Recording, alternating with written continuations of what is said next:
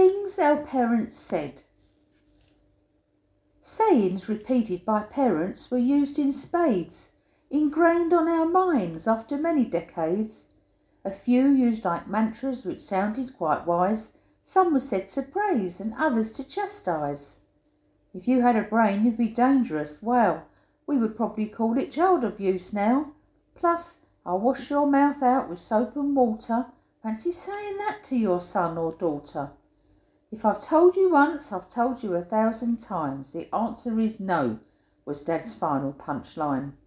This meant he wouldn't be telling you again, so you'd shut up and from complaining refrain. Until you've eaten dinner, you can't have dessert. They're starving in Africa. Dad's remarks were curt. They can have my shepherd's pie, my brother Graham said, mockingly, while he got a clip round the head. Go and ask your mother, my dad would emphasise. Go and ask your father, our mum would advise. So you'd pretend you had consent and say au revoir, sneak out of the door to do something bizarre. My mum would call out as she sorted her yarn, Close the door, dear. Were you born in a barn? No, but Jesus was born in a stable, I thought, but I chose not to voice this cheeky retort. While eating toast for breakfast, our mum would say, Eat your crusts and you'll have curly hair one day. But I didn't want curly hair like my bro.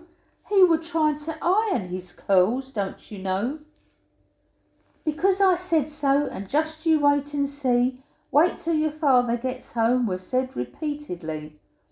Often when I was storming upstairs in a mood, and woe betide me if I was ever rude. Dad called, You'll take someone's eye out with that, and it will end in tears when with a wooden slat my brothers played, and there was a right to do, and now went in Melvin's eye, so Dad's words came true. We're not laughing at you, we're laughing with you, was said by caring parents. Then out of the blue, wipe that smile off your face, or I'll do it for you, cried Dad, and do as I say, not as I do. You're not made of sugar, you won't melt, and you'll live, Dad said to toughen us up was his objective. But Mum gave us sweet treats when we were in tears, triggering comfort eating in latter years.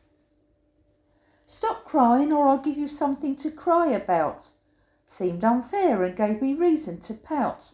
Being told off at school, then having a moan, Dad said, You must have deserved it when I got home. Don't say I want, 'cause I want never gets, they'd quit. Does that mean if you don't want something, you get it? Don't sit too near the TV or you'll get square eyes while watching Doctor Who, where there constant cries. It's thank you, not cheers. I didn't buy you a drink. And elbows off the table, which made me think, what have elbows done to be so offensive? Looking back now, it was a little intensive. Who's she, the cat's mother? Dad asked. Manners a must. Say pardon, not what, made him want to combust. If someone asked you to jump off a cliff, would you? was uttered when something daft we wanted to do.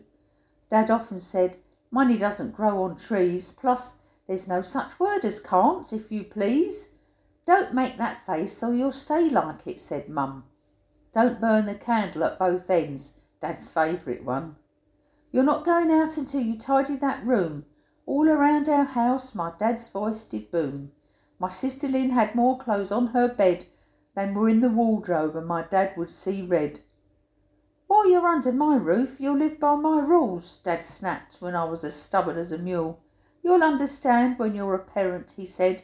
Now I'm a nana, his words still ring in my head. Frequently my dad would reminisce and say, Well, when I was young, and back in my day, our siblings would groan, including my mother, while a mock violin was played by my brother. There are countless sayings our parents used. Some make your mind boggle, while others amuse. Today, scores of these sayings still manifest, but trying not to repeat them is a difficult test.